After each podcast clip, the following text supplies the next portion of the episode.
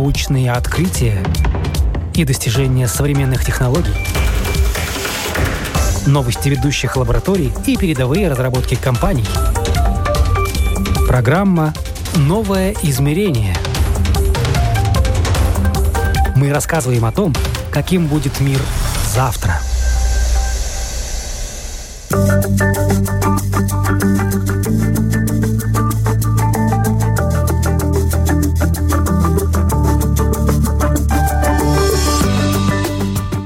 Сегодня самый ценный ресурс. Его не становится больше. Наоборот, мы живем по системе обратного отсчета.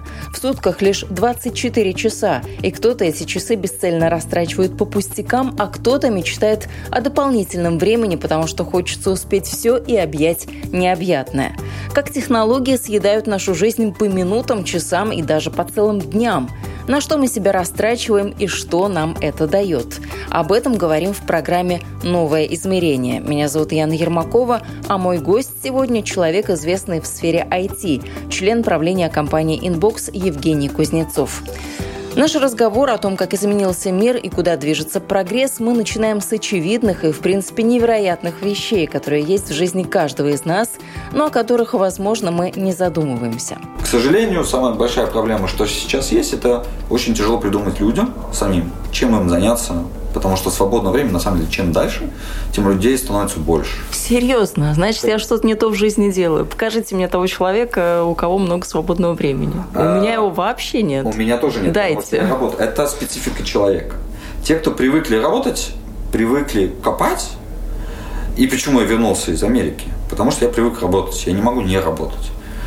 А, те все время будут работать или все время будут что-то делать. Те, но человеческий как социум, э, он ленивый изначально. И чем больше ты позволяешь лениться сам себе, тем ты привыкаешь к этому. И вернуться обратно, там, ну, начинать, не знаю, бегать, если ты не бегаешь, ну, очень тяжело себя заставить. Или там сегодня плохая погода, поэтому ну, завтра побегу и так далее. То есть человек начинает лениться. Чем дальше он ленится, тем он больше ленится, больше ленится. И вернуться обратно вот там на струю, что теперь нужно бегать, стало тяжелее. И все вот эти вещи, которые освобождают время, люди вместо того, чтобы тратить на, не знаю, больше почитать, больше поразбираться, больше поучиться и так далее, они, ну вот как сейчас, у нас есть, например, э, видеоплатформа XTV.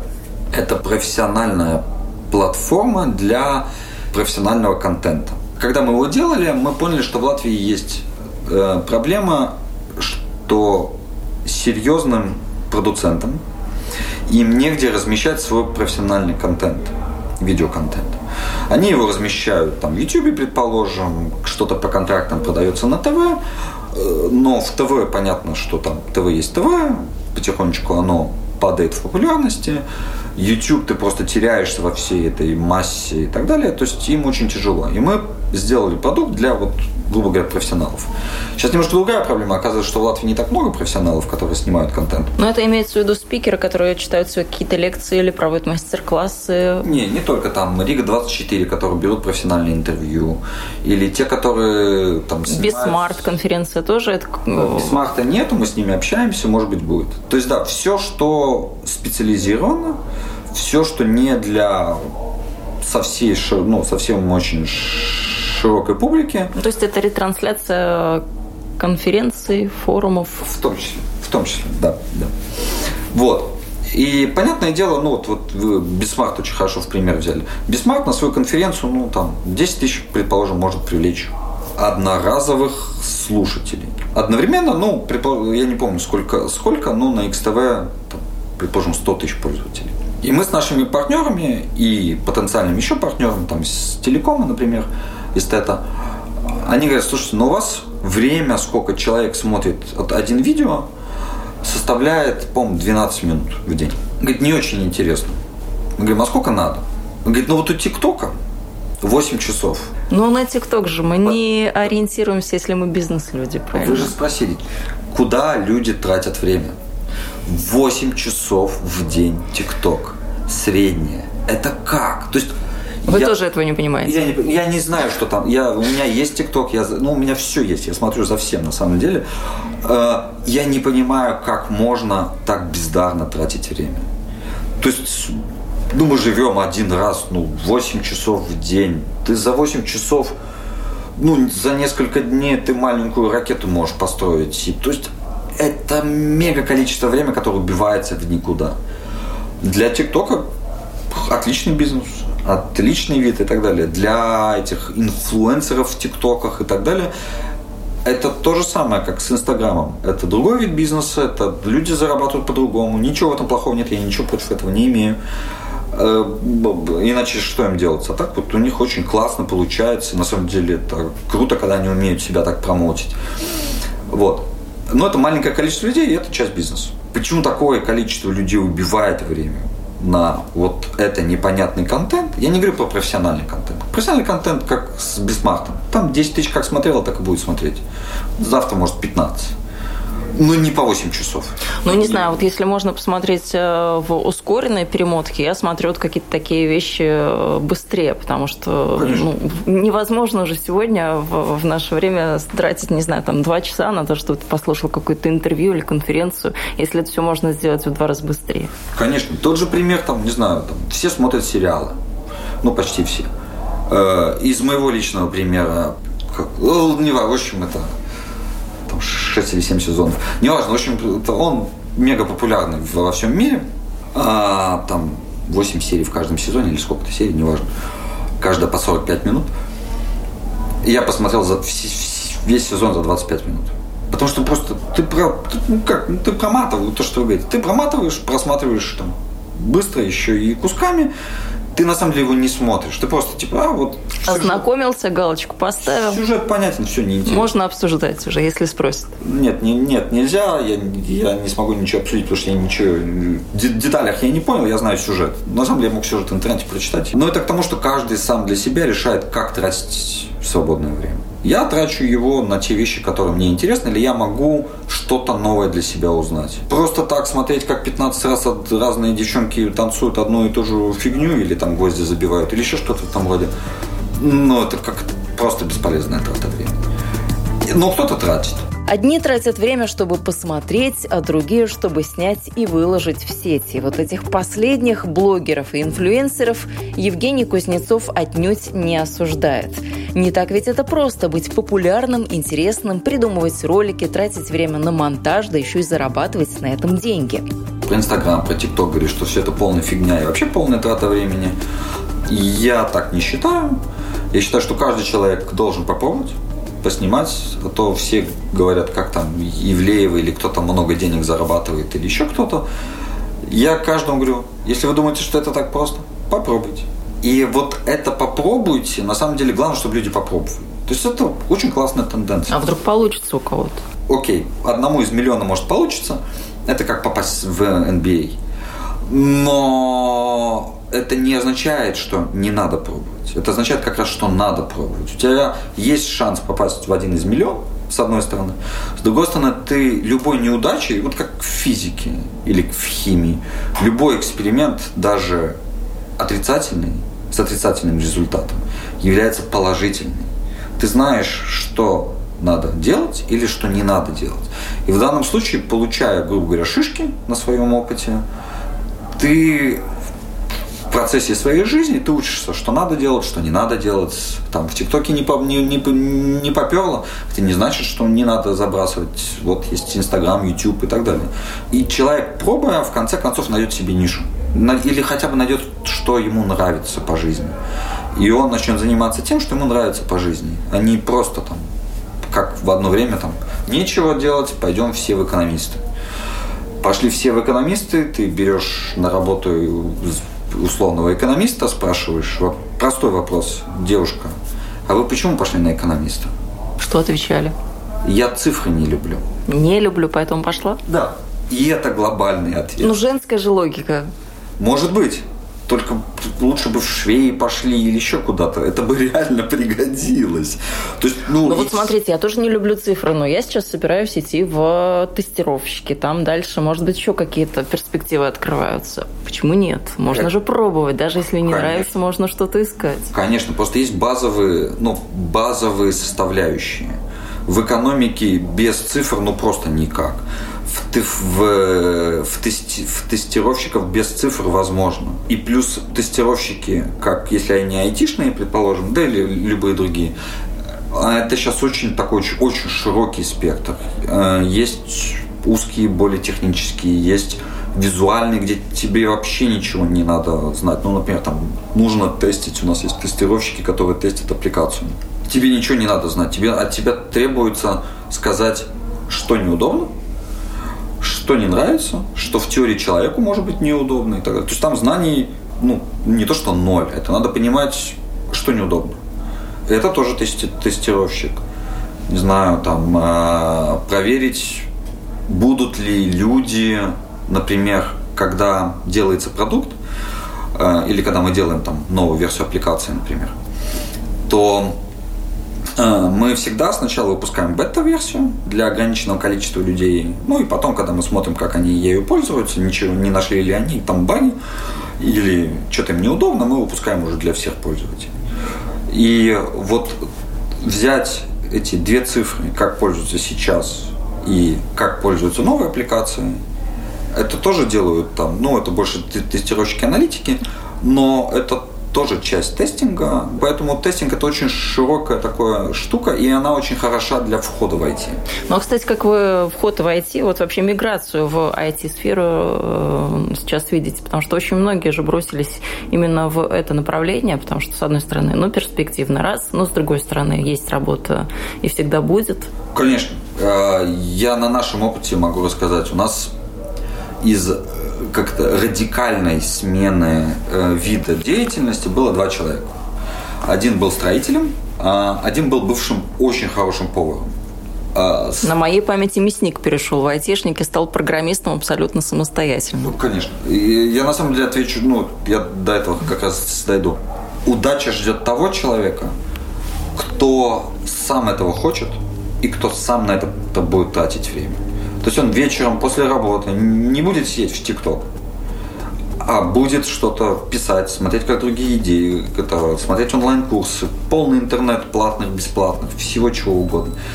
То есть удастся у того, кто будет сам тратить на это время. Я верю, что любой может, любит повторять наш сегодняшний собеседник. Он считает, что все в руках самого человека, и карьеру в новой для себя сфере действительно можно построить кирпичик за кирпичиком, практически с нуля. Ну, это, в принципе, в любом бизнесе так, или в, в любой работе так. Тот, кто тратит на работу, на свое личное обучение больше времени, у него бо- больше перспективы, э, перспективы как к более большому, быстрому росту, так и вообще к росту как таковому. Потому что вот для примера у нас был вот строитель, мы пытались его учить год, в конце концов мы разбежались. Потому что нам все время нужно было его учить.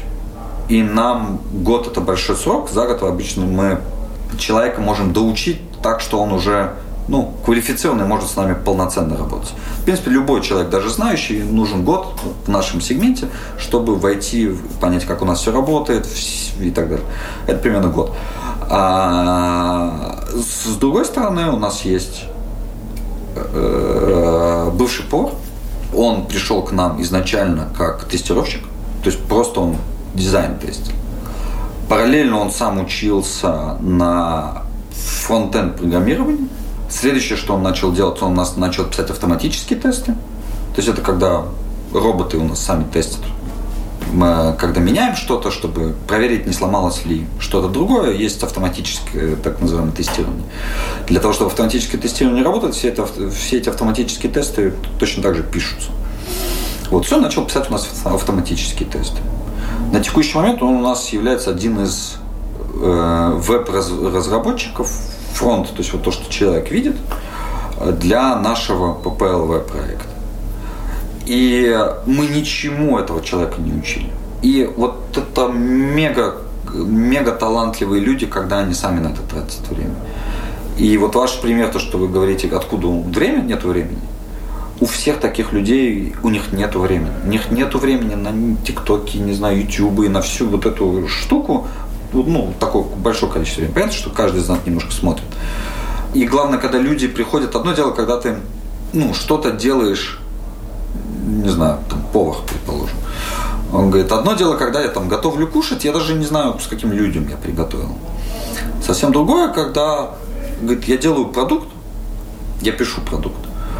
И мне раз в месяц, ну, мы показываем, говорит, вот смотри, у нас в Inbox LV аппликация для андроида. 220 тысяч пользователей. Все, что ты делаешь, видят 220 тысяч пользователей. Или там парень, который у нас для iOS аппликацию пишет. В iOS у нас, по-моему, 198 тысяч пользователей в месяц. То есть это ты делаешь, и ты знаешь, что ты делаешь для 100 тысяч населения. Это только Латвия, на самом деле, если прибавится, еще больше будет. И поэтому это, ну, так, это вообще, это другой драйв. Это понимание, это ты, ну, это как... Вот я когда жил в Штатах, мне единственная вещь, которая понравилась в Штатах, это ты подойдешь к шоферу автобуса, он тебе расскажет все про свой автобус, какой классный у него автобус, как он ну, классно ездит, как он там, не знаю, его любит, лелеет и все остальное, и как он всю жизнь будет работать на автобусе, и вообще как он все это любит и гордится, и сколько пассажиров он в день перевез и так далее. Вообще круто. У нас любой э, водитель автобуса говорит, что это временная работа, и завтра он будет президентом. Соответственно, отношение к работе такое же. Там ты любишь то, что ты делаешь, тут ты it's just a job. И поэтому это осознание людей, что войти ты не просто делаешь, и люди видят. Как твои удачи, так и неудачи в том числе, конечно. И это большой плюс. Это большой, это большой драйв для людей, конечно. А видите ли вы перегрев этого рынка IT-специалистов? Нет, на текущий момент полный недостаток. И в ближайших лет 10-15 явно ничего не поменяется. Будет только недостатки. Недостаток таких кадров. На самом деле кадров сейчас уже не хватает вообще везде. Куда ни ткнись, кадров просто нигде нету. И по мне так вообще, ну, реальная безработица ноль. Не работает только тот, кто не хочет работать или не готов работать за те деньги, которые готов за данную работу платить работодатель. Ну, вторая проблема скорее побольше, чем первая, наверное. Ну, скорее всего, но с другой стороны, никто не мешает тебе переквалифицироваться, искать другой вид деятельности, если тебе мало денег не знаю, ночью можешь работать тестировщиком на аутсорсе, не знаю, можешь быть транслейтером и так далее. То есть куча вещей, которые стали в интернете стали доступны другие виды заработков, под, подработок так называемых. То есть даже если ты не хочешь полностью переквалифицироваться сейчас, ты можешь пробовать. Ты будешь тратить время, у тебя не будет получаться, что-то со временем начнет получаться и так далее. Точно так же, как вот, например, мы, когда переводим аппликацию или, или веб-версию на испанский, у нас нету натурально говорящих испанцев, которые ну, смогут квалифицированно перевести продукт. Есть international сервисы, которые специализируются на, грубо говоря, транслейтах. И э, ты можешь про каждого транслейтера почитать, что он переводил, какие продукты он переводил, какой у него experience. Ты смотришь, а вот у нас там испанка, которая переводила веб-проекты, которая там целый список, чего она переводила. Значит, понятно, окей, у нее есть опыт. Она сможет перевести это квалифицированно. То, что мы не можем проверить. Мы проверим, когда мы поставим, дадим испанцам, испанцы посмотрят и так далее. Вот. Все-таки испанским тестировщикам даете потом? Да, конечно, конечно. То есть у нас ну, смотрят, э, у нас нету постоянных тестировщиков испанских, так называемых, но у нас есть на контрактах люди, которым мы время от времени просим. Ну, то есть тот же аутсорс. Тот же аутсорс, да. да. То есть full тайм нет, на full тайме нет, на full тайме у нас суппорт только, ну, клиентский суппорт. Потому что, например, на эстонском языке мы суппортим, на литовском языке мы суппортим. То есть это у нас это все full тайм, ну, латвийский тем более. Вот. А то, что можно зааутсорсить и экономически, и экономически выгодно аутсорсить, то, конечно, мы аутсорсим. Это желание каждого человека найти, чем он хочет заниматься, с одной стороны, и найти ту сумму или там, дойти до той суммы, которой он готов заниматься тем же делом, и, ну или искать чем-то другим. А по поводу перегрева нет, не, в ближайшее время не будет, э, во всяком случае в ближайшее время. Когда-то это опять трансформируется, часть программ уже пишут роботы, ну программы точно такие же. То есть необходимость в людях в таком количестве, оно будет меньше. Но когда это будет, это ну, то, что в ту сторону идет, и то, куда развиваются языки программирования, то, что по ним можно понять, возможно ли вот эту задачу переложить на робота. И туда, куда развиваются языки программирования, особенно там то, что Google, например, пытается сделать, это все идет в сторону уменьшения программерских сил. То есть язык делается намного проще, чтобы роботам можно было их изучать. А зачем столько языков? Для того, чтобы сделать проще. Ну, изначально это было просто там сначала один язык, ну, для чего-то, не знаю, для ну, то есть был бы один условный английский, как вот, допустим, международный в нашем понимании языков, да, так бы и в программировании, может быть, был один. Зачем несколько? Потому что ты не можешь сделать один универсальный язык для всех случаев в жизни. А, отдельный язык Потому что каждый язык оптимизирован под какую-то задачу. Когда идет очень большие нагрузки или очень специфические задачи, то для конкретных задач удобно и целесообразно использовать конкретные языки программирования. Например, там, для программирования ЧПУ станков или плат используется один язык, ну, два на самом деле. Для там, создания веб-проектов, ну, там, штук 15, наверное, языков можно использовать. Для коммуникации между мессенджеров два на, на текущий момент, ну, два популярных. То есть они каждый более-менее специализированы под конкретную задачу. Можно написать и на, условно, ну, мы, мы по-английски можем, нет, на английском мы можем и на английском языке говорить по-русски в теории. Ну, просто будет очень плохо. Ну, можно в теории. Нас поймут, да, наверное. Э, но это будет так себе. Поэтому со временем вот этих языков становится все больше, больше, больше. Но, в принципе, для программиста как такового, если ты знаешь, я бы сказал, два языка, уже не важно дальше. Ты очень легко понимаешь, у них у всех принцип одинаковый. База одинаковая, принцип одинаковый. При желании переучиться на другой язык, это у нас был э, и на текущий момент есть Android-программист, э, который к нам изначально пришел, по-моему, администратором или даже тестировщиком, ну, по-моему, администратором. После этого он сам переучился на PHP программирование, а, стал у нас программировать на PHP. Потом он переучился, начал программировать, не помню для на чем, но для андроида. Он написал Android аппликацию. Потом он переучился, начал программировать на Java, он писал еще на Java аппликацию. Да. А, и сейчас пишет и на Java, и на Android и так далее. Еще там два языка параллельно изучают. То есть это вот отдельные случаи, где люди сами трансформируются от одного языка ну, в другой язык. Просто потому, что им миллион нравится и так далее. То есть нету такого, что они модно сейчас вот на этом, вот буду писать на этом. Обычно так не происходит. Ну, хороший анти- айтишник, как кажется, это вот начинать нужно там чуть ли не с детства. Конечно, с нуля. То есть это вот тот, кто начал... И на самом деле начинать можно в любой момент. Например, на примере нашего повара. Э, начинать можно в любой момент, хоть, не знаю, в 70 лет. Если ты хочешь учиться, если ты можешь учиться, если ты будешь на это время тратить, я верю, что любой может. Нету, нету ничего такого сверхъестественного. Кажется, о, это сложно. Это специфически. То это... есть склад ума какой-то нужен? Немножко другой, нет? Есть разные программисты, есть разные необходимости от программистов. Нет, это все... Нет, надо...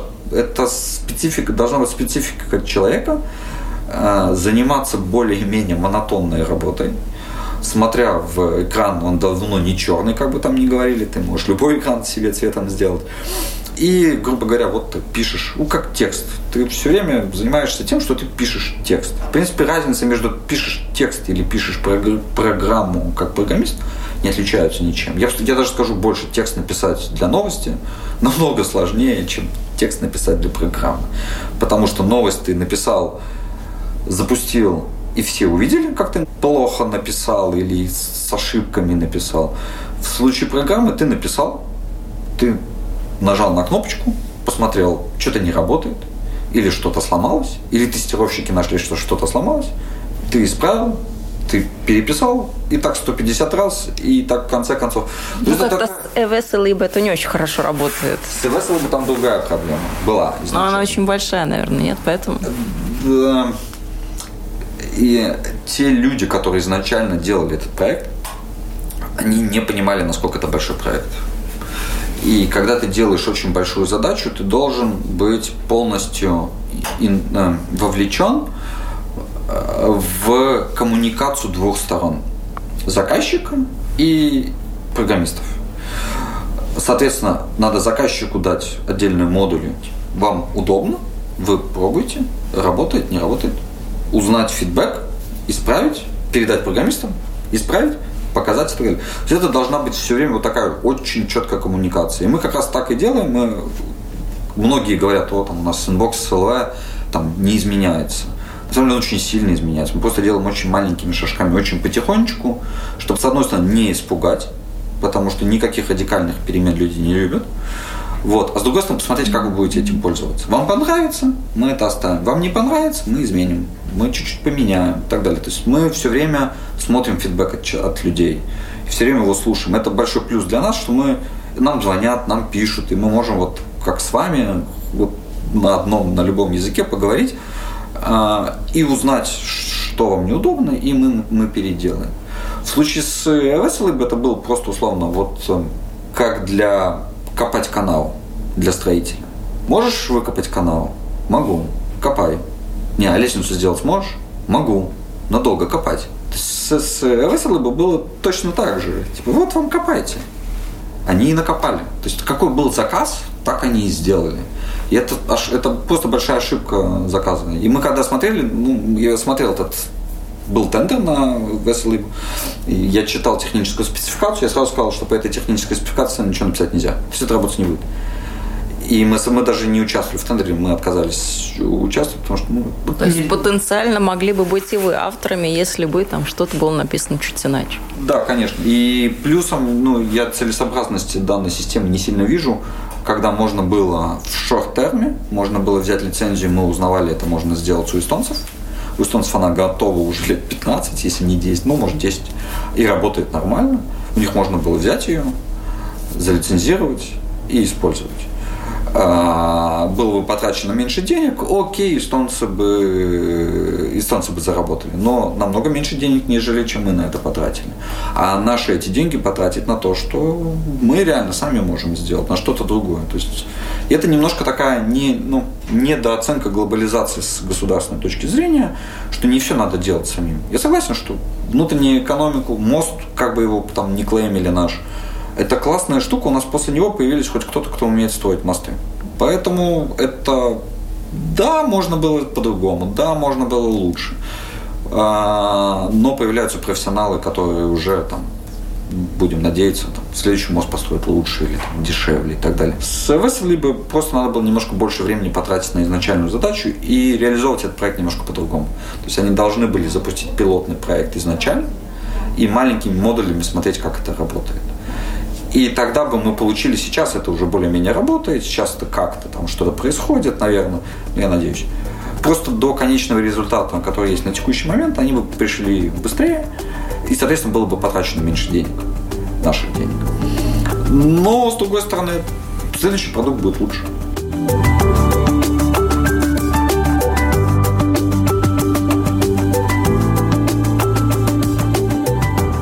Над чем интереснее было бы вот вообще, в принципе, над чем интересно было бы вот сейчас вам поработать? Вот за какой бы проект вы так вот взялись, даже не глядя?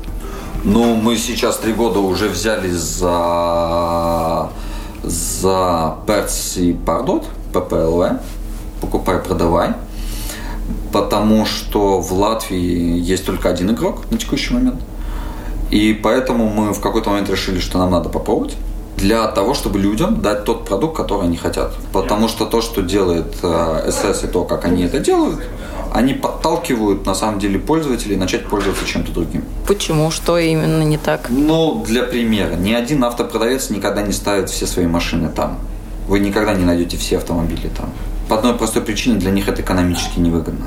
И когда у вас случается какая-то проблема, предположим, вам удалили объявление или там еще что-то, вы никогда не получите никакого ответа. Сила, как я изначально сказал, в локальном сервисе. А они в теории, в теории локальные, при этом ведут себя как будто бы они глобально. И когда игрок играет по глобальным правилам, он теряет отношения с реальностью на локальном рынке. У ППЛВ на данный момент около 120 тысяч пользователей. Для сравнения, у главного конкурента ССЛВ в 6-7 раз больше. Проектом ППЛВ компания Inbox занимается уже три года и цели ставит амбициозные – серьезно потеснить конкурента. Тем интереснее будет на пятилетие сервиса встретиться с Евгением Кузнецовым, чтобы выяснить, насколько удалось реализовать эти планы по завоеванию рекламного рынка. Портал Перцун Пардут не клон и не дубликат ССЛВ. Кажется, в ППЛВ из кожи вон лезут, чтобы сделать все просто, удобно, но по-другому. Даже объявления на ППЛВ не называются объявлениями. Каждое объявление – это просто пост. Мы сейчас очень активно взялись вот за наш ПП, Потому что это, во-первых, ну, во-первых, челлендж попытаться сдвинуть с места э, монополиста. Вот. С другой стороны, дать более удобный продукт пользователям, чтобы они не ушли в Amazon и eBay. Что происходит, это все прекрасно знают, Facebook и, и так далее. Потому что иначе это просто вопрос времени. Ну, почему вот не осталось там в мире ни имейлов, ни, ни социальных сетей? Потому что выиграть против глобального игрока очень тяжело. Ну, точнее, противостоять глобальному игроку очень тяжело.